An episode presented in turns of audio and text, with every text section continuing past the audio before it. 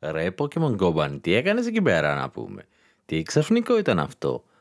Ρε τι συναισθηματικό roller coaster περνάμε τις τελευταίες εβδομάδες.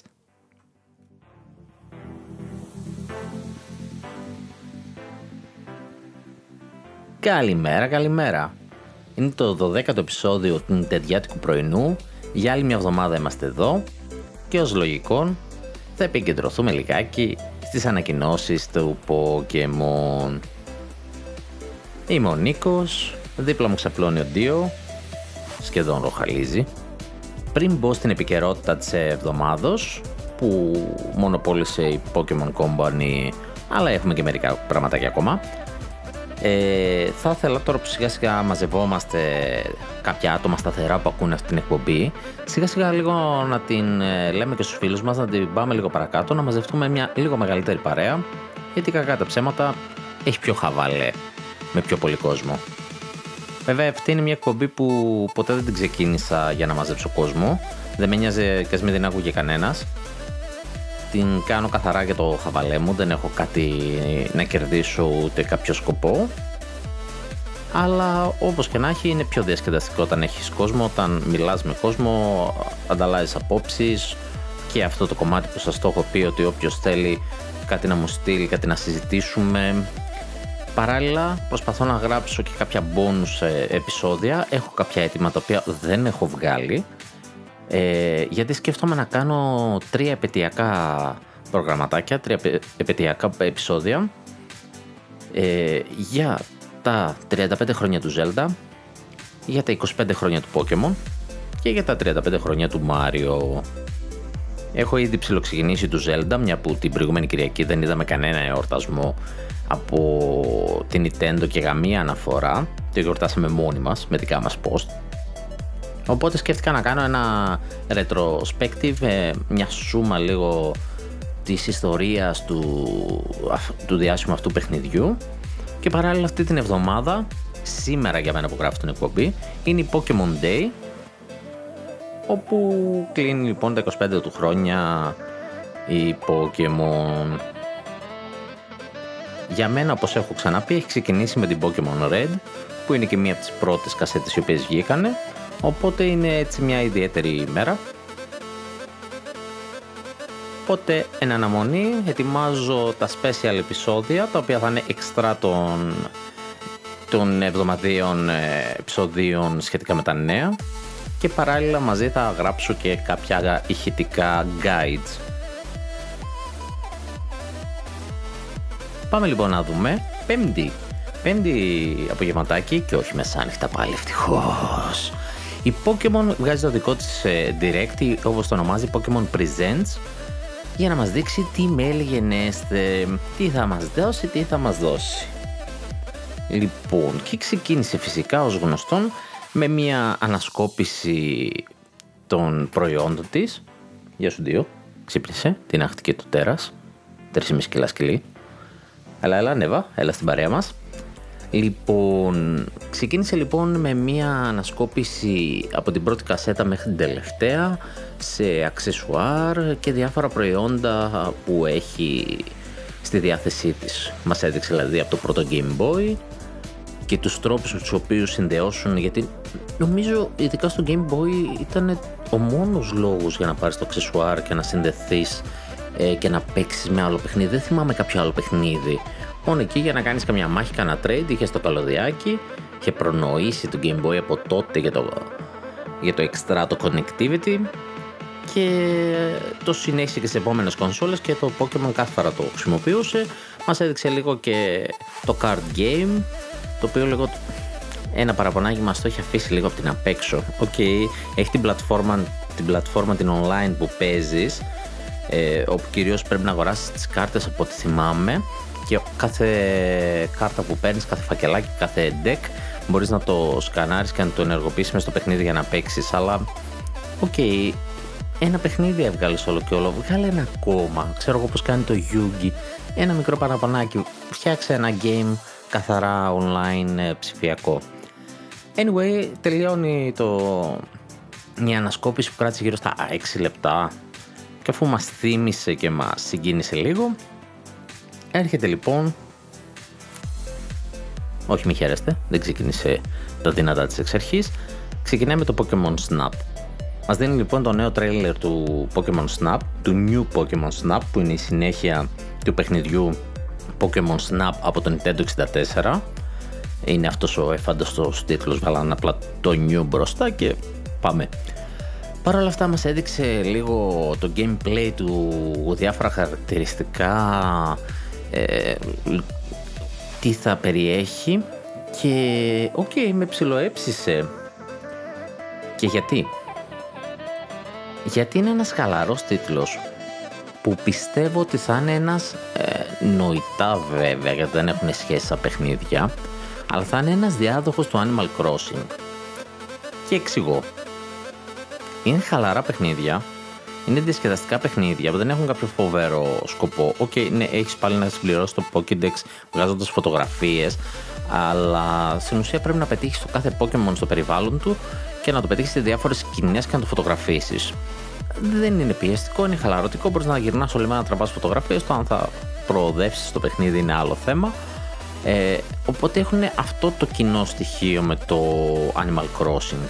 Εντάξει, δεν πιστεύω ότι θα κάνει του ίδιου επίπεδου πωλήσεις, αλλά πιστεύω ότι θα πάει καλά.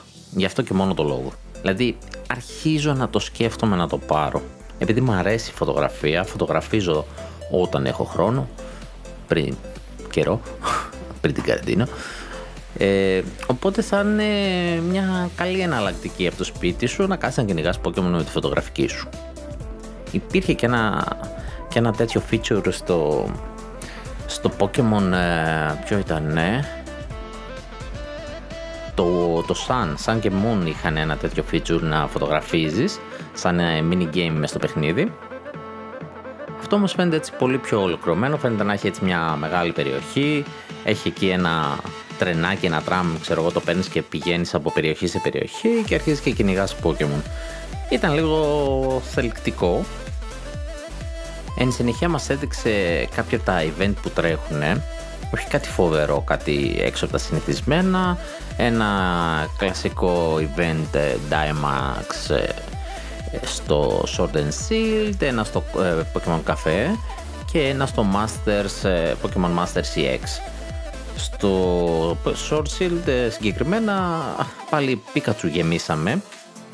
Θα κυνηγάμε Pikachu, δεν ξέρω τι, τι αγάπη με το Pikachu, γιατί θα τα έχουμε σε Dynamax και παράλληλα μας δίνει και ένα κωδικό για ένα Pikachu το οποίο έχει την κίνηση Sync, την οποία συνήθως δεν έχει το Pikachu, αλλά ok, κάποιοι breeders μπορεί να το θέλουν, οπότε υπάρχει ο κωδικός και είναι εν ώψη και των εορτασμού των είκοσι πέντε ετών και του νέου μουσικού προγράμματος που κάνει η Pokemon Company, οπότε ο κωδικός είναι πι είκοσι πέντε και music, όπου το I είναι το ένα, δεν υπάρχει ούτως ή άλλως το I, το I δεν θα σας αφήσει να το βάλετε.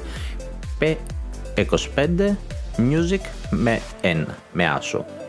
Αν δεν το θυμάστε, μπείτε στο σχετικό άρθρο, θα το βρείτε. Και αφού λοιπόν τελειώσαμε αυτά τα λιγότερο ενδιαφέρον, ανακοίνωσε τους δύο νέους μεγάλους τους ε, τίτλους και οι δύο έχουν να κάνουν με την περιοχή Σίνο. Με ποια μορφή όμως?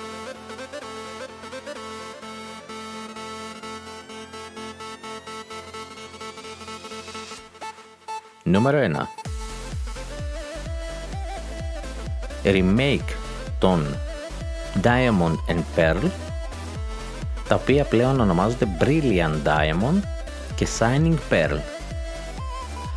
Παίρνει λοιπόν αυτά τα παιχνίδια της τέταρτης γενιάς, τα δύο, τα οποία θα κάνει ένα remake το οποίο μοιάζει λίγο με το Link's Awakening του Zelda, και δηλαδή θα έχει φιγούρες εκείνες τις μικρούλες χαριτωμένες της Chibi που τις λένε οι Ιάπωνες, ε, τους οποίους οι Ιάπωνες αγαπάνε. Εδώ είχαμε γκρίνιες, θα τις αναφέρω μετά. Λοιπόν, θα έχει λοιπόν αυτά τα cute χαρακτηριστικά, θα είναι αρκετά πιστή μεταφορά του παιχνιδιού. Τα γραφικά, οκ, okay, εμφανώς πήραν μια αναβάθμιση, απλά δεν είναι τύπου Sword and Shield. πλησιάζουν βέβαια. Το παιχνίδι όμως δεν γίνεται από, δεν βγαίνει από την Game Freak. Το έχει δώσει και το έχει αναλάβει η άι ελ σι έι μαζί με τον Μασούντα της Game Freak σαν director, και ετοιμάσαν αυτό λοιπόν το παιχνίδι όπου κρατήσαν πιστό το αρχικό με αναβάθμιση των γραφικών, αν και κάποιοι θεωρούν ότι δεν είναι αναβάθμιση, και νέα χαρακτηριστικά, νέα χαρακτηριστικά λέγοντας ότι αλλαγές που γίνανε όσον αφορά τα μενού, τις διευκολύνσεις, ε, πώς είχε οργανωμένα τα πράγματα, ξέρω εγώ, παράδειγμα στο σάκο, δεν ξέρω εγώ τι άλλο. Αυτά θα έρθουν και σε αυτή τη, την έκδοση, αυτές οι διευκολύνσεις. Και αυτό είναι προγραμματισμένο για τέλη του είκοσι ένα.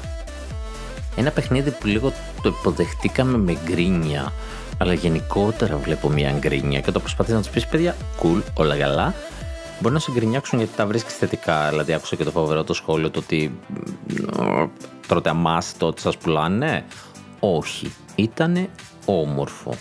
Οκ, okay, σε κάποιους δεν άρεσε, τι να κάνουμε. Εμένα περισσότερο αυτό που με ενδιαφέρει, που δεν το βρήκα μέσα στο βίντεο, ε, δεν είναι τόσο τα γραφικά. Με τα γραφικά είμαι ok.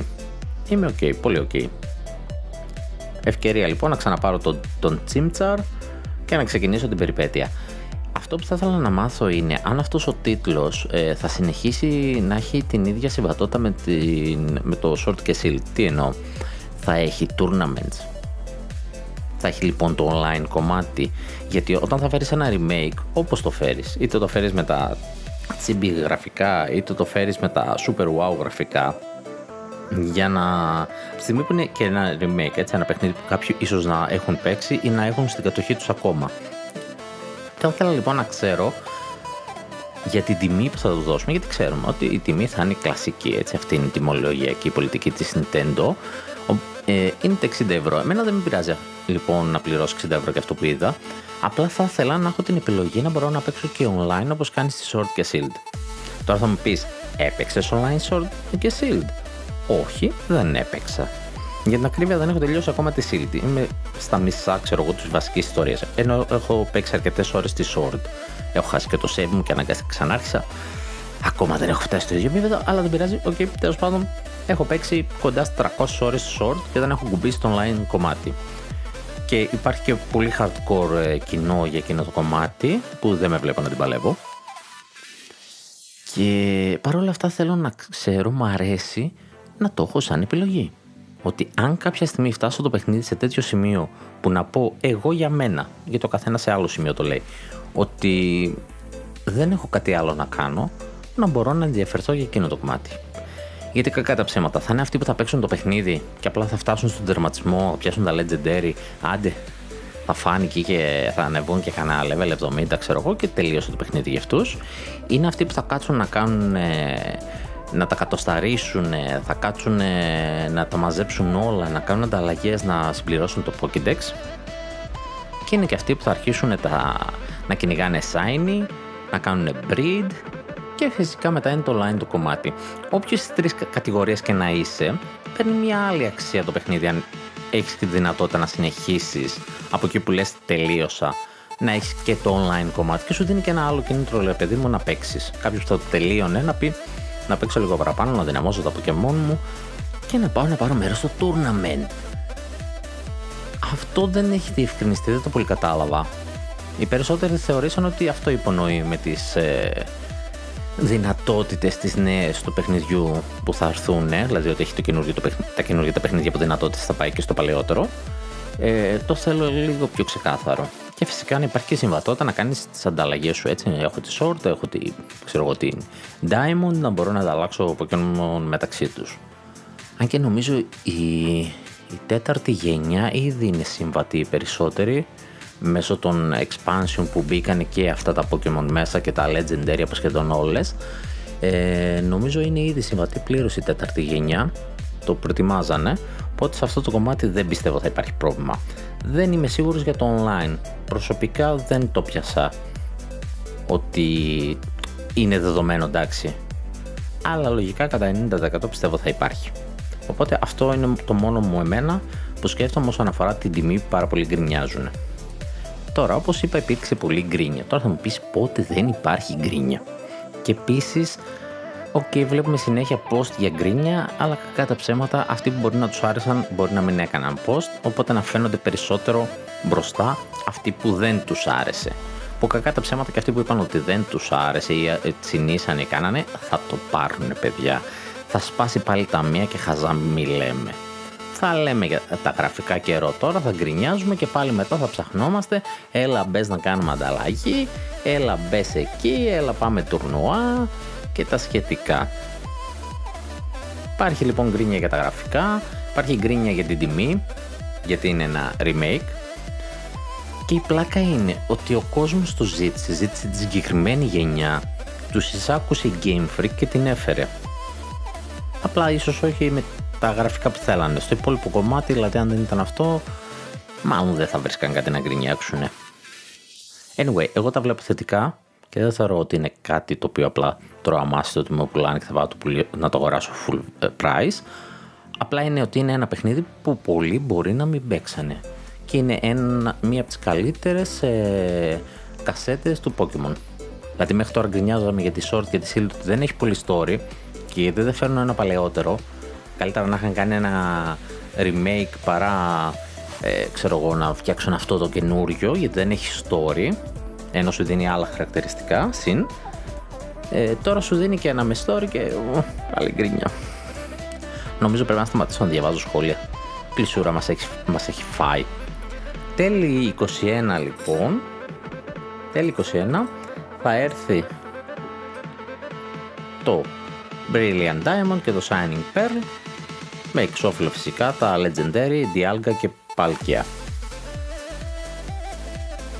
Η επόμενη ανακοίνωση όμως είναι η έκπληξη. Η Game Freak λοιπόν έδωσε σε άλλο στούντιο να κάνει το παιχνίδι για το είκοσι ένα γιατί ετοιμάζει ένα μεγαλύτερο project για αρχές του είκοσι δύο. Αρχές. Δηλαδή πιο κοντά θα είναι μία κυκλοφορία με την άλλη, οπότε είναι τώρα η, η πρώτη. Θέλω να το συνειδητοποιήσουμε αυτό γιατί στην ουσία μας έδωσε ένα για το είκοσι ένα και για το είκοσι δύο και είναι μεταξύ τους, θα είναι το πολύ έξι μήνες, ούτε ούτε δεν το υπολογίζω τόσο. Λοιπόν, τι είναι η καινούργια κυκλοφορία για όποιον την είδε? Είδαμε το Pokemon Legends Arceus. Πάμε λοιπόν πάλι στην περιοχή της Σίνο, αλλά στην αρχαιότητα, όταν ακόμα δεν είχαμε Pokédex. Παρόλα αυτά είχαμε Pokéball. Αυτό λίγο θέλω, θέλω, θέλω. Είδα ένα post για μια ξύλινη Pokéball, αλλά δεν ξέρω αν ήταν fan made ή όχι. Τέλος πάντων, τι είναι το Pokemon Legends? Το Pokemon Legends είναι ένα open world Pokemon με επιρροές και αυτό καθαρά από το, από το Breath of the Wild, τι πρωτότυπο πλέον, θα το πω και παρακάτω. Τι πρωτότυπο λοιπόν, πήραν και αυτοί λίγο από εκεί και μάλιστα αυτό το είδα και σε εικόνες που δεν βγήκαν στο βίντεο, αλλά εφόσον επιβεβαιώθηκε το βίντεο, λογικά και οι εικόνες που είδα που ήταν από κάποιο προσπέκτους, ε, λογικά είναι legit. Open world λοιπόν, εποχής, ψιλο νίντζα οι χαρακτήρες μας μοιάζουν, ε. Στην Σίνο, με ένα τελείως διαφορετικό gameplay. Ε, μας δείχνει ένα χαρακτήρα να γυρνάει στα λιβάδια, λες και είναι, το Breath of, λες και είναι ντι ελ σι του Breath of the Wild, παιδιά. Ε, Έχεις Pokemon δίπλα σου να περπατάει, έχεις αυτό το χαρακτηριστικό το ωραίο. Πετάς Pokeball, φάση δεν είναι σαν το Let's Go, είναι λίγο σαν να πετάς τόξο στο Breath of the Wild. Όπως ρίχνεις τα βέλη στο Breath of the Wild, έτσι κάπως πετάς και την Pokeball και πρέπει να πετύχεις το Pokemon και να το πιάσεις. Και μάλιστα είδα να πιάνει Pokemon χωρίς μάχη. Α, και μάλιστα λέει ότι το παιχνίδι θα είναι πάλι turn-based, αλλά θα έχει διαφορά με το τωρινό. Έδειξε μια μικρή σκηνή έτσι από τη μάχη. Δεν την κατάλαβα ποια είναι η διαφορά.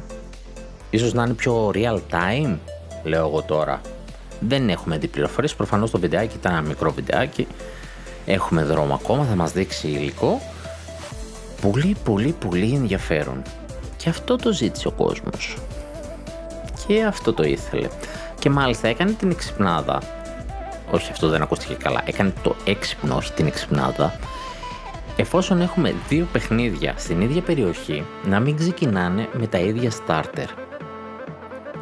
Ενώ λοιπόν τα Diamond and Pearl ξεκινάνε με τα original starter τους του παιχνιδιού, το κρατήσαν αυτό, στο Pokemon Legends τα αλλάζουν και έρχεσαι, αν θυμάμαι καλά πρέπει να είναι της τρίτης γενιάς, το Cyndaquil, το Rowlet και το Ocelot. Και είναι και ε, το παιχνίδι που δεν έχει γίνει και μέχρι στιγμής σε remaster, δεν, δεν θυμάμαι. Οπότε με αυτόν τον τρόπο δεν αδικεί και τα starter και τα βάζει στη, στο Pokemon Legends. Οι εικόνες τώρα που, που λέω που δεν είδαμε δείχνουν για σκαρφάλωμα σε βουνά, δείχνουν για glider, πάλι παιδιά έχουν γουστάρει όλοι με το glider, θα κάνω τη συζήτηση αυτή και παραπά, κάτω τη γνώμη μου πάλι σε ένα άλλο παιχνίδι που εμπνευσμένο από τον Breath of the Wild. Ε, εντάξει, νομίζω όλα τα παιχνίδια λίγο πολύ θα, θα, θα, θα πάρουν αυτή τη φόρμα πλέον. Πάρα πολύ ενδιαφέρον και αυτό. Είδαμε λίγα, υποθέτουμε πολλά. Κακό και αυτό, γιατί πα, πάλι και αυτό φέρνει λίγο την κρίνια, ρε παιδιά, λίγο λίγο λίγο. Ας δούμε λίγο την αλλαγή. Δηλαδή είτε δεν μας άρεσε είτε δεν μας άρεσε, είτε το φοβόμαστε, είναι κάτι που το θέλαμε και θέλαμε μια αλλαγή. Δηλαδή τόσα χρόνια, είκοσι πέντε χρόνια βγάζει την ίδια φόρμα παιχνιδιού. Άλλαζε λίγο τα γραφικά και όλοι αυτοί που γκρινιάξαν, γιατί γκρινιάξαν και στο Sword and Shield για γραφικά, γκρινιάξαν και στο Pokemon Legends ότι ε, χειρότερο του Breath of the Wild, ελπίζουμε να πάρει αναβάθμιση. Ε, ναι, οκ, okay, κανένας δεν έπαιξε Pokemon εντωμεταξύ για τα, για τα γραφικά. Δηλαδή παίζαμε το Game Boy όταν οι άλλοι είχαν δεκαέξι μπιτ και χρώμες κονσόλες, εμείς παίζαμε στο Game Boy. Εντάξει, δεν μας ένιαξε.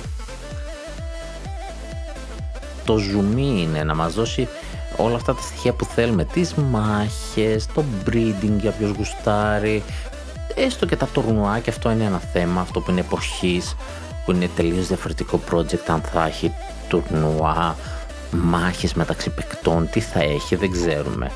Είναι αρχή. Παρεπτόντως, το βιντεάκι το οποίο κυκλοφόρησε δεν είναι πραγματικό gameplay, είναι φτιαχτό το βίντεο, οπότε δεν μπορούμε καθόλου να κρίνουμε. Όπως και να έχει, ήταν ένα ωραίο event και λέω, είπα στην αρχή το συναισθηματικό roller coaster, γιατί μια βγαίνει κάτι και όχι ότι είδαμε κακό event, είδαμε απογοήτευση. Κακό εννοώ, όταν λέω κακό εννοώ να δούμε ένα παιχνίδι που ήταν κακό, γιατί το κυκλοφόρησες. Όχι, είδαμε και από αυτό δυστυχώς. Τέλος πάντων, περιμέναμε άλλα, είδαμε άλλα. Περιμέναμε απαλού τη χαρά, πήραμε απαλού τη χαρά. Περιμέναμε να δούμε μεγάλες ανακοινώσεις, παράδειγμα από το Nintendo Direct, το οποίο είχε να κάνει και καιρό, ε, και δεν μας έδωσε. Μας έδωσε αδιάφορα, με τρία παιχνιδάκια και μερικά καλά. Όχι, δεν λέω, είχε και καλά, τα είπαμε την προηγούμενη εβδομάδα. Σας είπα ποια παιχνίδια μου κέντρισαν το ενδιαφέρον. Απλά δεν ήταν εκείνο το μεγάλο το event. Αλλά ίσως είναι και κακή εποχή, ξανά πάμε, να κάνει κάτι τέτοιο, δεν την ενδιαφέρει. Ήξερε ότι θα έρθει και Pokemon να κουμπώσει εκεί πέρα. Οπότε πρέπει να το δούμε συνολικά, να είμαστε λίγο υπομονετικοί, να το δούμε συνολικά. Ναι, οκ, okay, θα θέλαμε λίγο πιο εξωστρέφεια από την εταιρεία να μας δώσει ένα τίζεράκι. Αλλά ορίστε, να πήραμε και το teaser από το Pokemon Legends και πάλι γκρινιάξαμε, ρε παιδάκι μου, και δεν έχουμε δει ακόμα τίποτα. Οπότε αυτοί οι δύο τίτλοι περιμένουμε από την Pokemon Company, που όπως είπα, πιο κοντά είναι μεταξύ τους παρά εμείς από, από τώρα μέχρι το, την κυκλοφορία του, του Pearl και του Diamond. Θα κάνω μια αυτή, ένα στοίχημα. Βλέπω να βγάζουν Pearl και Diamond πάλι στις δεκαπέντε Νοέμβρη, όπως βγάλαν τη Sword, και να βγάζουν όπως είναι τώρα τα γενέθλια, γύρω στις είκοσι πέντε ε, του Φλεβάρη, το Pokemon Legends. Δικό μου, καθαρά. Έτσι, δεν ξέρω κάτι, το λέω δικό μου. Προσωπικά πάντως είμαι πάρα πολύ ικανοποιημένος. Ήταν το καλό νέο, το καλό direct, από τις καλές ανακοινώσεις, μαζί με το με το Diablo δύο. Ήταν ό,τι καλύτερο έχω ακούσει για αυτό το μήνα. Δεν μπορώ να παραπονεθώ. Τα είδα και τα ξαναείδα τα τρέιλερ και τα περιμένω, τα περιμένω και περιμένω ότι δεν έχουμε δει ακόμα τίποτα, ακόμα και για αυτούς τους τίτλους δηλαδή που ξέρουμε. Πιστεύω το Pokemon Legends έχει πολύ προοπτική και αν δεν τη δώσει θα είναι μια καλή αρχή για την Game Freak να εξερευνήσει αυτό το, το genre και να το πάει παρακάτω στο επόμενό του. Βλέπουμε ούτως ή άλλως όλοι ότι σε αυτή την κατηγορία του Action Adventure πάνε προς το Breath of the Wild, το οποίο δεν βγήκε τώρα, βγήκε το δεκαεπτά και ξαφνικά το υιοθετήσαν όλοι τώρα. Δηλαδή το κουφό. Οπότε εξερευνά τις επιλογές της και γιατί όχι να φτιάξει ένα άλλο παράλληλο άι πι. Δηλαδή να κρατήσει το Pokemon Legends και να βγάλει και, το, και τη δέκατη γενιά Pokemon μετά. Θα δούμε. Πολύ πολύ ευχαριστημένος. Το πορτοφόλι μου πονάει ήδη. Με αυτά τα δυο. Δεν ξέρω αν θα πάρω Diamond ή Pearl. Πείτε μου γνώμη. Ποιο από τα δύο Legendary ε, αξίζει πιο πολύ. Γιατί δεν με βλέπω να παίρνω και τα δυο. Ελπίζοντας θα πάρω και τα δυο. Ποτέ δεν ξέρεις. Έτσι είπε και για το Sword. Οπότε πάμε να φύγουμε λίγο από το event της Pokemon να δούμε και τι άλλο είχε εβδομάδα. Τώρα θα μου πεις μπροστά σε αυτά που είδαμε την Πέμπτη δεν ήταν και πολλά. Δείτε τα τρελεράκια των παιχνιδιών και πείτε μου γνώμες πάντως για τα Pokemon και πάμε παρακάτω. Μια άλλη γκρίνια των τελευταίων ημερών. Γκρίνια. Βρήκαν ευκαιρία κάποιοι να πούνε σχόλια, ξέρετε, τα, τα ωραία, τα κλασικά στα φόρουμ. Master Hunter Rise μας ανακοινώνει το Switch ότι δεν θα είναι αποκλειστικό. Σε περίπου ένα χρόνο αργότερα, κάπου στις αρχές του είκοσι δύο, θα, θα βγει και στο πι σι, ενώ δεν έχει γίνει καμία αναφορά για κονσόλες. Το οποίο εντωμεταξύ υπήρχε ήδη από το leak της Capcom, από το hack που τις κάναν, τις χακάραν τους servers και βγάλαν πληροφορίες, μόνο που ξέραμε ότι θα ήταν στο εξάμηνο. Οπότε σου λέει το ψιλοξέραμε, το ψιλοξέρανε, πάντο λίγο πιο αργά, γιατί μέχρι εκείνη τη στιγμή δεν ξέραμε τίποτα για διαθεσιμότητα στις άλλες κονσόλες ε, και δεν έπαιζε να είναι exclusive exclusive, είχαμε ακούσει ότι μάλλον θα είναι timed exclusive, οπότε μάλλον το πήγαν λίγο πιο μετά. Οπότε και αρχίσαν και τα άλλα τα χαζά τα σχόλια, δεν μπορώ, δεν μπορώ, δεν μπορώ των, ε, των πισάδων, όπου αρχίζουν και λένε ε, γιατί να το πάρω στο Switch, λέει, α, το παίξω εγώ με γραφικά, λέει, στο πι σι σου. Μπράβο. Γιατί, γιατί, γιατί υπάρχει το σχόλιο, ας πούμε, αυτή η αρνητικότητα. Παίξε το που θέλεις. Και εγώ θα το παίζω στο κρεβάτι μου. Γουστάρω. Εγώ πάντως θα είπα τα παιδιά ότι αν, γιατί δεν το διευκρίνησαν, αν υπάρχουν κοινοί servers του παιχνιδιού, να μην αγχώνονται, όταν θα το πάρουν στο πι σι, θα τους κουβαλήσουμε στη μάχη. Εδώ είναι ο Νίκος. Μην αγχώνεστε, θα σας κουβαλήσουμε, σας βοηθήσουμε. Εντάξει, θα βγούμε μαζί για κυνήγι, μην μου αγχώνεστε. Οπότε κάπου αρχές είκοσι δύο έχουμε και Pocket, ε, Pocket, ναι, εντάξει, Monster Hunter Rise στο πι σι, μπερδεύτηκα, τι Pocket Monsters, τι Master Hunter, τέρα τα κυνηγάς και στα δύο. Ε, φυσικά να διευκρινίσω ότι το έτερο Monster Hunter, το Stories δύο, θα μείνει αποκλειστικό στο Switch, αυτό το ξέρουμε. Όπως ήταν και το Stories ένα, το οποίο κυκλοφόρησε μόνο σε Android, δεν ξέρω σε iOS, σε Android πάντως υπάρχει. Την μπάτσα το πήρα προσφάτως και τώρα το έχω στο θρι ντι ες και θα το παίξω στην original κονσόλα του, δεν το συζητώ. Μέσα στο μήνα κυκλοφορούν και κάποια, κάποια ήδη ανακοινωμένα παιχνίδια. Το Tales of the Borderlands έρχεται, με, όταν λέμε στο μήνα, στο Μάρτιο πλέον, έτσι. Ε, προς τέλη Μαρτίου έρχεται το Tales, of, uh, Tales from the Borderlands γύρω στις είκοσι τέσσερις, αν θυμάμαι καλά, όπου είναι η ιστορία που διαδραματίζεται ανάμεσα στο Borderlands δύο και τρία της uh, Telltale, το γνωστό παιχνίδι της Telltale, μετά τα Batman έφερε και αυτό στο Switch, ε, το οποίο είναι story games, ε, choice driven adventure, έτσι, κάνεις τις επιλογές σου, βλέπεις το, την ιστορία να, να εξελίσσεται και εσύ απλά δίνεις τις απαντήσεις σου ε, και ανάλογα εξελίσσεται η ιστορία. είκοσι τέσσερις Μαρτίου λοιπόν έρχεται αυτό, το έτερο, αυτό ήταν το προηγούμενο event και ένα ακόμη που είχε ανακοινωθεί πιο πριν, νομίζω στο Indie World ανακοινώθηκε, είναι το Gnosia. Πρέπει να το είχα πει και άλλη φορά, ήταν στις προτάσεις μου, προτάσεις, δεν το έχω παίξει, με το σκεπτικό ότι μου άρεσε το αρχικό βίντεο που είδα και το στυλ του και είναι μέσα στη wishlist μου. Gnosia, an imposter deducing αρ πι τζι. Αυτό έρχεται ακόμα νωρίτερα, έρχεται τέσσερις Μαρτίου. visual novel το στυλ του και χαρακτηρίζεται ως social deduction sci-fi αρ πι τζι. Λίγο απ' όλα. Βρείτε τον δολοφόνο κοινός. Θα πάει και αυτό στη λίστα με τα δεντεκτιβικά που κάναμε το αφιέρωμα. Το οποίο φέρνει λίγο η περιγραφή του, μου θυμίζει το Among Us, γιατί λέει ε, στο Gnosia λέει κρύβονται σε κοινή θέα ανάμεσα στους ε, συνοδοιπόρους στο, στο διαστημόπλιο ε, και πρέπει εσύ να βρεις ποιον πρέπει να εμπιστευτείς και ποιον όχι σε δεκαπέντε λεπτά gameplay. Βέβαια τα δεκαπέντε λεπτά μάλλον είναι κομμάτια κομμάτια που θα συνθέτουν τη μεγαλύτερη ιστορία. Δεν φαντάζομαι ότι είναι δεκαπέντε και τέλος, ξέρω, μια γύρα όπως το Among Us. Εκτός αν εννοεί, γιατί δεν έχω δει πολύ gameplay, εκτός αν εννοεί ότι θα είναι δεκαπέντε λεπτό, κάθε φορά θα αλλάζει το ποιος είναι ο, ο κακός, αλλά όλο αυτό είναι συγκεκριμένο και συνεχίζεται το gameplay τύπου βρήκα τώρα αυτόν που έκανε αυτό, μετά βρήκα τον άλλον που έκανε κάτι άλλο και η ιστορία συνεχίζεται. Μάλλον αυτό θα εννοεί, θα το δω, τώρα πλησιάζουν οι μέρες, λογικά θα βγει κάτι παραπάνω, εκτός αν βγει δεν το έχω δει εγώ, γιατί το έχω στη wishlist μου όπως είπα και τέσσερις Μαρτίου δεν είναι πολύ μακριά πλάκα πλάκα. Θα το ψάξω και αν έχω κάτι παραπάνω θα σας πω την άλλη εβδομάδα που θα έχει κυκλοφορήσει κιόλας.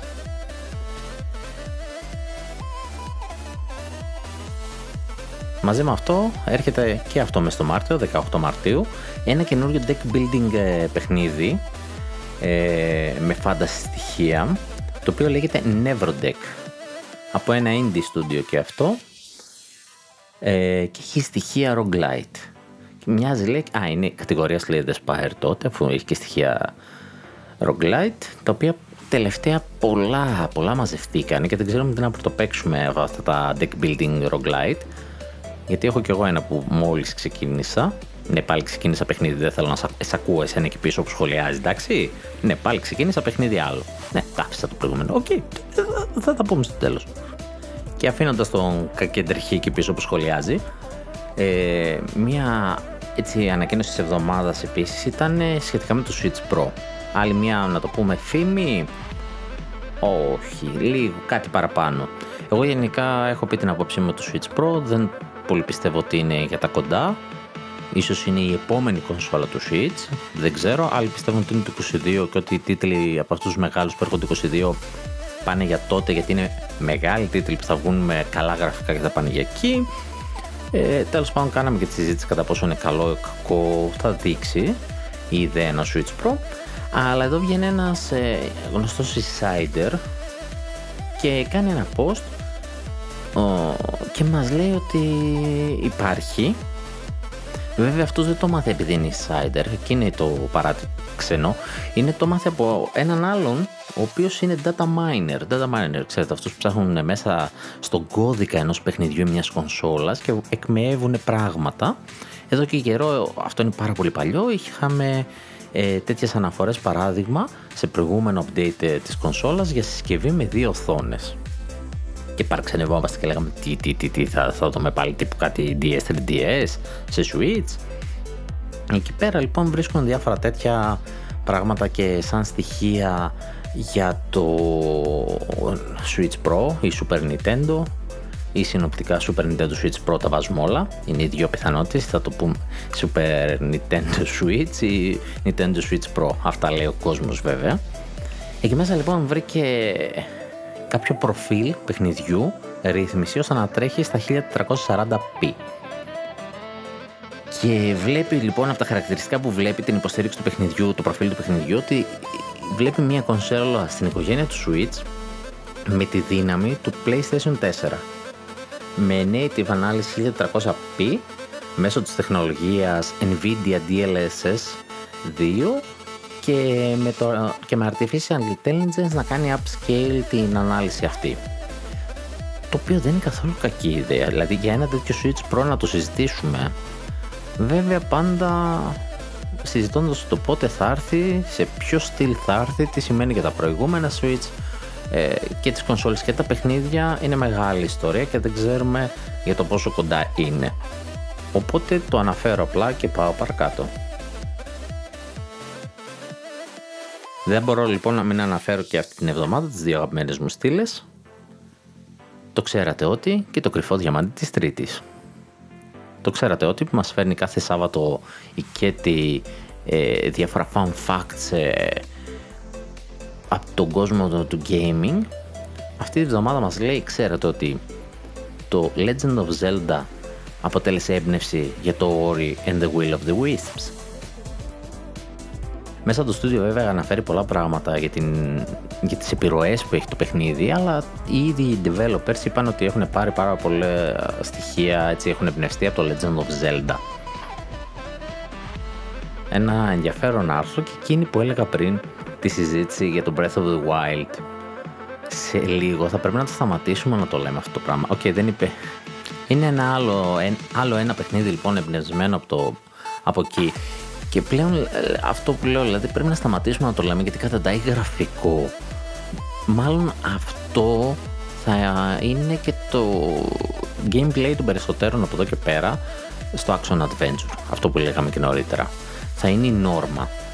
Δηλαδή πιστεύω πολλά παιχνίδια ακόμα θα τα αντιγράψουν σε σημείο να ξεχάσουμε ότι ήταν το Breath of the Wild το πρώτο και αυτό είναι το gameplay θα λέμε. Μέχρι να βγει κάτι άλλο έτσι καινούριο, πιο φρέσκο. Αυτό ήταν το ξέρατε της εβδομάδας. Μπείτε να διαβάσετε αναλυτικά στο nintenders dot gr πώς πήραν την έμπνευση και τι άλλες επιρροές έχουν από η ιαπωνική κουλτούρα και όχι μόνο. Και φυσικά κάθε Τρίτη βγαίνει η στήλη το κρυφό διαμάντι της Τρίτης, αφού βγαίνει κάθε Τρίτη, όπου αναφέρει παιχνίδια, μικρά παιχνίδια που μπορεί να μετά έχει πάρει το μάτι σας, σε καλές τιμές, τα οποία είναι διαμαντάκια. Και για αυτή τη εβδομάδα μας αναλύει εδώ πέρα για το Gris. Ένα πανέμορφο παιχνίδι γεμάτο χρώματα και συναισθήματα, το οποίο εντάξει δεν ξέρω αν μπορούμε να πούμε ότι είναι κρυφό διαμάντι. Έχει πάρει αρκετά βραβεία, αλλά όντως πολλοί κόσμος δεν το έχει πάρει χαμπάρι και ρωτάει αν είναι καλό και αν είναι καλό. Το βλέπει δηλαδή συνέχεια προτείνεται. Παιδιά, είναι καλό.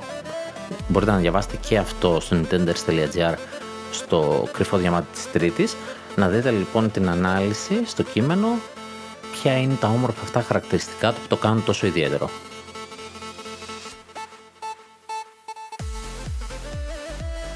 Δύο μικρά παιχνιδάκια ακόμα θα αναφέρω που ανακοινωθήκανε. Το ένα είναι το Undermine που είναι ένα roguelike με πολύ έτσι στυλ Zelda, αλλά των το, το παλιών Zelda, των δυσδιάστατων, που είναι να έρθει. Για την ακρίβεια είναι διαθέσιμο εδώ και μερικές μέρες. Και το άλλο είναι το Batora Lost Haven από το developer του σειράς Remothered, τα thriller, το οποίο δίνει ένα story driven action αρ πι τζι, το οποίο έχει και hack and slash και twin stick shooter στοιχεία. Στην υπόθεσή του έχουμε ένα δεκαεξάχρονο κορίτσι που το, στο ντι εν έι της όμως ρέει το αίμα της ηρωίδας και ένα μυστηριώδες γεγονός που κλονίζει τη γη ε, την κάνει να χάσει τα πάντα. Είναι η μόνη που έχει τις φυσικές και πνευματικές δυνάμεις που χρειάζονται για να σώσει τον πλανήτη της. Η ηρωίδα μας, η Αβρίλ, θα μάθει τη λεπτή γραμμή μεταξύ του καλού και του κακού, καθώς η κάθε της επιλογή μετράει. Το συγκεκριμένο δυστυχώς δεν έχει ακόμα ημερομηνία κυκλοφορίας, οπότε έχουμε χρόνο ακόμα, θα δούμε και παραπάνω πληροφορίες όταν έρθει ο καιρός. Και πάμε να δούμε λίγο εκτοσούλες. Αυτή την εβδομάδα ως λογικών δεν είχαμε πολλές εκπτώσεις. Έχουμε ήδη πάνω από χίλια παιχνίδια, σχεδόν όλο το store πέρα από τα first party της Nintendo που είναι σε έκπτωση. Δηλαδή γίνεται χαμός. Καλά, όχι όλοι υπερβολές λέω, χίλια παιχνίδια έχει πολύ περισσότερα, αλλά είναι πάρα πολλά. Χίλια παιχνίδια λοιπόν και προσθέτονται μερικά άλλα καμιά διακόσια, είναι πάνω από χίλια διακόσια αυτή τη στιγμή σε έκπτωση. Βέβαια ανάλογα πότε ακούτε την εκπομπή, γιατί τις προηγούμενες εβδομάδες εκπτώσεις λήγουν την Κυριακή. Οπότε όσοι ακούτε on time όταν βγαίνει το επεισόδιο προλαβαίνετε μερικά πραγματάκια ακόμα. Βέβαια τα είπα την προηγούμενη εβδομάδα κάποιες από τις προτάσεις μου και ήταν λίγες σχετικά με το τι καλό υπάρχει. Αυτή την εβδομάδα καινούριες προτάσεις είναι πολύ λιγότερες. αλλά και πάλι έχει πάρα πολύ ωραία κομμάτια, όπως το Witcher τρία, το Complete Edition είναι σε έκπτωση και πλέον υπάρχει και μεμονωμένο, μπορείτε να πάρετε το Witcher τρία το απλό και μετά να πάρετε χώρο για τα expansion. Και, και πάλι από τη σειρά Witcher, το Thronebreaker, The Witcher Tales, και αυτό είναι σε έκπτωση. Ε, αν θέλετε κάτι από Lovecraft, έχουμε το The Innsmouth Case, και στα Interactive Movie, ε, αυτό το, έτσι, το περίεργο το είδος που έχουμε ζητήσει και άλλη φορά, που είναι σαν να βλέπεις ταινία αλλά επεμβαίνεις στην, στην ταινία με τις αποφάσεις σου, ε, choice driven δηλαδή και αυτό. Ε, το Sea Sees Red, βλέπει κόκκινο. Ένα μικρό επιτραπεζιάκι, το Αρμέλο, και το Here Be Dragons. Βέβαια αυτό με κάνει να θυμηθώ ότι ξέχασα ένα πολύ ωραίο νέο, ε, δεν ξέρω πώς είναι φαν και των επιτραπεζίων και, των, ε, και του Lovecraft, καλά του Lovecraft πιο πολύ, ε, διότι έχουμε νέα κυκλοφορία η οποία έρχεται, πότε έρχεται... Έρχεται στις είκοσι τρεις Μαρτίου και έχει σχέση με τις εκπτώσεις βέβαια, γιατί μέχρι τότε, μέχρι τις είκοσι δύο Μαρτίου, είναι είκοσι τοις εκατό σε έκπτωση. Ε, τώρα, τι είναι, μια που το είπα να πούμε και το νέο αυτό. Ε, όσοι ασχολείστε με τα επιτραπέζια τυχόν, θα ξέρετε ότι υπάρχουν και τα application, έτσι. Μπορείς να παίξεις δηλαδή ένα επιτραπέζιο είτε μόνος είτε online, αγοράζοντας την εφαρμογή στο Android, στο iOS, και πλέον σιγά σιγά, τουλάχιστον τα πιο μεγάλα ονόματα, έρχονται και στο Switch. Και τελικά άρχισα να προτιμώ να παίζω και πέρα παρά στο tablet μου, ξέρω εγώ, που έχει και πιο μεγάλη οθόνη. Και σου δίνει και την ευκαιρία φυσικά να παίξεις και σε τι βι, ε, μέσω του Switch, ε, με παρέα. Το, Arkham, ε, το παιχνίδι το οποίο αναφέρομαι, το Arkham Horror Mother's Embrace, και είναι, είναι της ε, Fantasy Flight, ε, που πλέον ανήκει βέβαια στην Asmodee, που είναι μία από τις μεγαλύτερες εταιρείες στο board game, τόσο το physical όσο και το digital. Ε, είχε ξεκινήσει λοιπόν από τη Fantasy Flight, η οποία η αλήθεια είναι έχει φοβερά παιχνίδια, έχει βγάλει φοβερές εφαρμογές στην αρχή της, αλλά στην πορεία κάπου το χάσε. Κάπου το χάσε και τα project της δεν βγαίνανε. Αν θυμάστε καλά, σε προηγούμενες εκπτώσεις είχα προτείνει το card game του Lord of the Rings που ανήκε σε αυτούς, το οποίο έχει σταματήσει η ανάπτυξη από αυτούς, βέβαια το πήρε ένα άλλο στούντιο και το συνεχίζει, και γενικά επειδή είχε αυτά τα προβλήματα είναι γενικά σε χαμηλή τιμή και αξίζει. Είναι συνήθως να βγαίνει σε έπτωση κάτω του δέκα ευρώ, και σε αυτή την τιμή, άσχετα αν θα υπάρξει περαιτέρω υποστήριξη ή όχι, αξίζει και μπορείτε να παίξετε και online. Τώρα, το Arkham Horror προέρχεται από μια σειρά, βασικά στο Lovecraft η Fantasy Flight έχει μια ολόκληρη σειρά παιχνιδιών.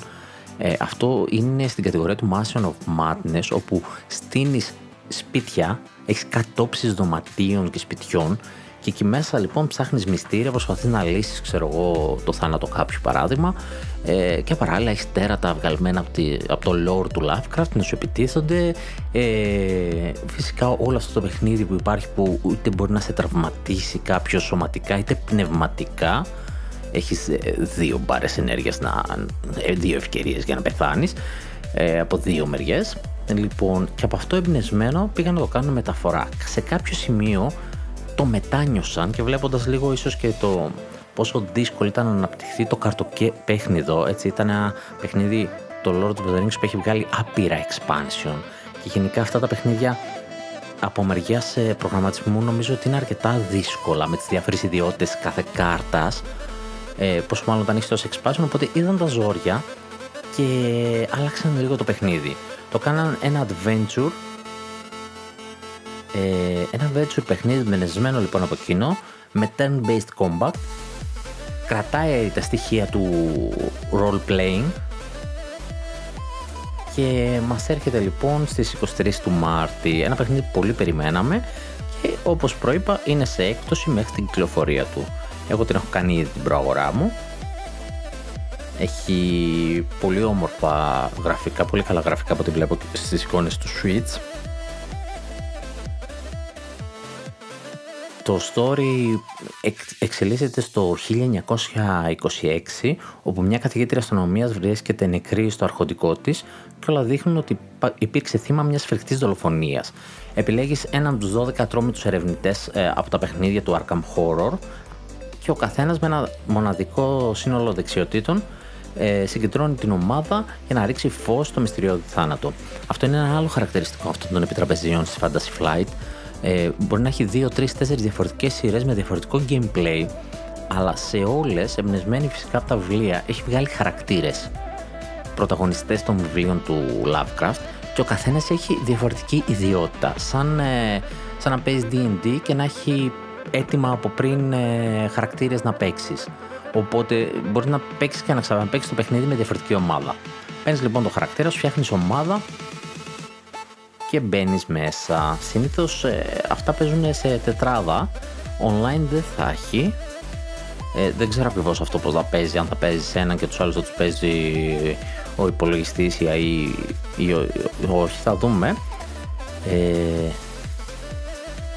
οπο, οπότε τι κάνεις, μπαίνεις μέσα στο σπίτι, ψάχνεις για ενδείξεις, αρχίζεις ανακρίσεις και προχωράς στα εννιά κεφάλαια του παιχνιδιού που εξελίσσεται η ιστορία. Η έρευνα θα σας οδηγεί σε επισκέψεις και ιερά ιδρύματα, σε μυστηριώδεις τοποθεσίες που κυμαίνονται από το Miskatonic University, το Arkham Asylum, αλλά και την Λουιζιάννα.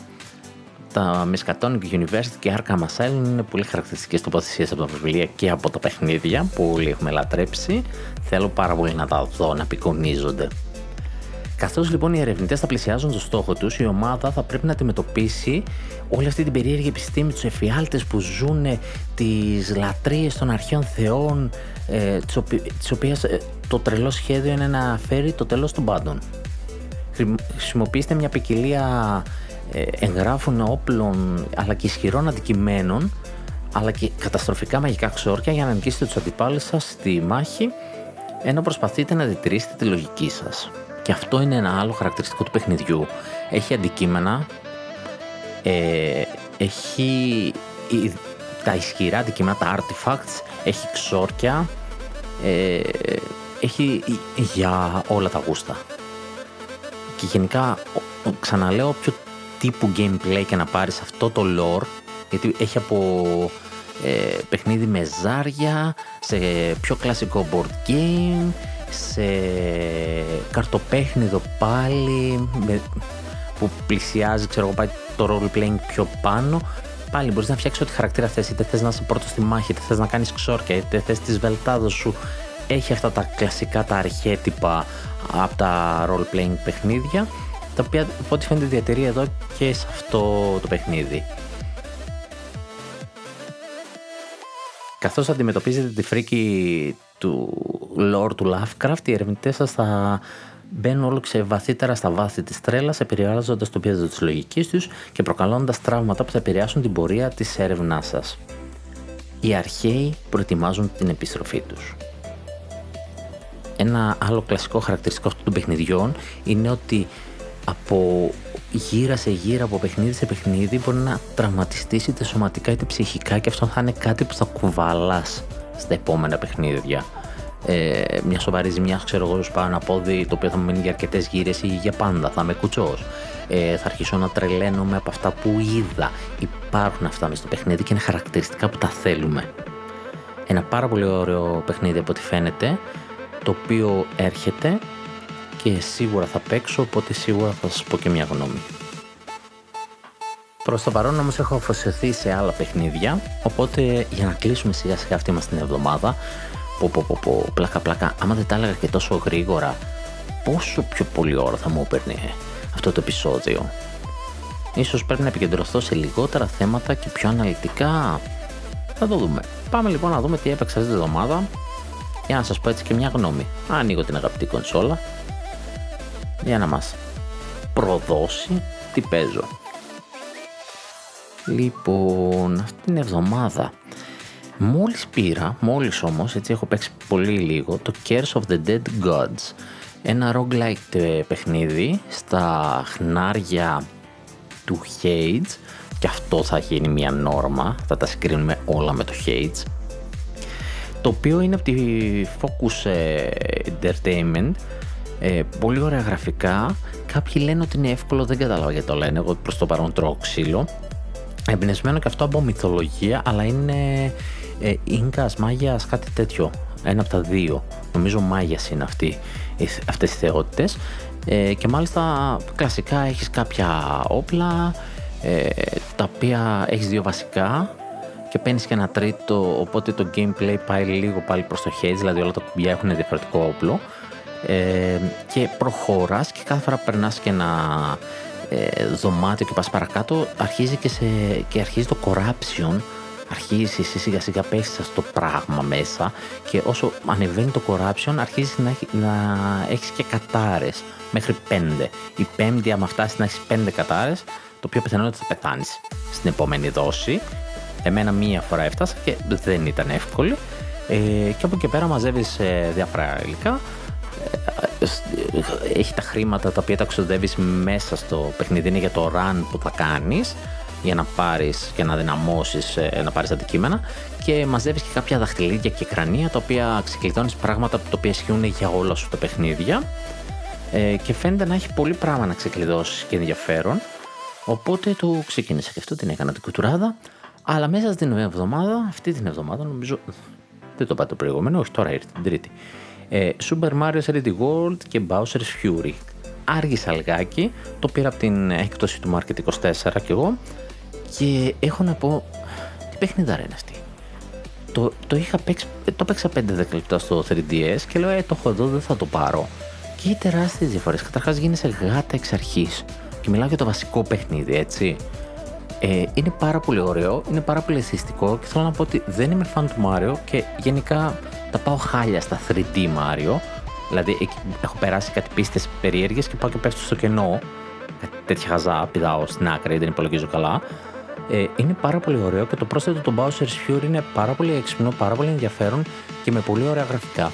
Έχει αναβαθμίσει αρκετά τα γραφικά, τα έχει πάει ένα κλικ παραπάνω από ό,τι έχει κάνει στο κεντρικό παιχνίδι. Ε, πάρα πολύ καλή αγορά. Πάρα πολύ καλή. Νομίζω αυτά τα δύο έπαιξα. Όχι, δεν έπαιξα μόνο αυτά. Έπαιξα λίγο στα επιτραπέζια το Sagrada, Sagrada Familia που λένε. Ε, το οποίο είναι επιτραπέζιο με ζάρια και φτιάχνεις ε, τα τζάμια από την εκκλησία της Sagrada Familia, που έχει τους δικούς τους κανόνες βέβαια κάθε φορά. Ε, ένα πάρα πολύ ωραίο dice game, το οποίο έκανα έτσι μικρά session όταν δεν είχα χρόνο, έπαιξα πέντε λεπτά ξέρω εγώ κάποια γύρα. Και το Iris and the Giant, εδώ πάμε πάλι στην κατηγορία τους Slay the Spire, roguelite παιχνίδι με κάρτες λοιπόν, deck building. Ε, το οποίο όμως καθώς παίζει σου ξεκλειδώνει και η ιστορία, το, αλλά ξεκλειδώνει σιγά σιγά σαν το Hades, με τη διαφορά είναι ότι αν πεθάνεις ξαναρχίζει από την αρχή, δεν έχει αυτό το σύστημα του Hades που σου πάει την ιστορία παρακάτω, απλά όσο πιο πέρα πας στον επόμενο κόσμο, στον επόμενο κόσμο σου ανοίγει μια καινούργια ανάμνηση και στις πίστες που ανοίγεις επίσης έχει κλειδωμένα ανάμεσα στους εχθρούς, εκεί που βαράς εχθρούς και θες να περάσεις να βγεις, όπου έχει και ένα κρυμμένο αστέρι που είναι μια εξτρά ανάμνηση και έχει και διάφορα shortcuts για να πας στη διαδρομή που θέλεις και να φτάσεις ξέρω, στο τελικό αρχηγό και να πας στον επόμενο κόσμο, τα οποία εγώ ταύτινα, λέω ότι τι shortcut, την ίδια διαδρομή, και όμως το shortcut έχει κρυμμένες αναμνήσεις, οι οποίες όταν τις παίρνεις παρεπτόντως είναι και πόντι για να αναβαθμίσεις το χαρακτήρα σου ε, συνολικά στο παιχνίδι. Κόλλησα, κάνα δύο τρεις μέρες στα σταμάτητα. Τώρα θα μου πεις, το άφησες και πήρες πάλι ρογκλάκι, δηλαδή δεν έχει σωτηρία, εντάξει, δεν σώζομαι. Ε, τρία υπέροχα παιχνίδια τα οποία προτείνω ανεπιφύλακτα κιόλας, πανέμορφα, πανέμορφα και είναι και σε έκπτωση τα δύο τα ρόγκλα, το Iris δεν ξέρω αν είναι ακόμα, το, το Curse of the Old Gods είναι όμως, οπότε αν ενδιαφέρεστε ρίξτε του μια ματιά, οπτικά είναι πολύ όμορφο. Αυτά λοιπόν είχα για αυτήν την εβδομάδα, ελπίζω να σας άρεσαν. Ελπίζω να μεταφέρετε την εκπομπή στους φίλους σας και να γίνουμε περισσότεροι όπως είπα και πριν. Σας εύχομαι μια καλή εβδομάδα, καλά να είστε. Είμαι ο Νίκος, ήταν το νητετιάτικο πρωινό. Γεια σας.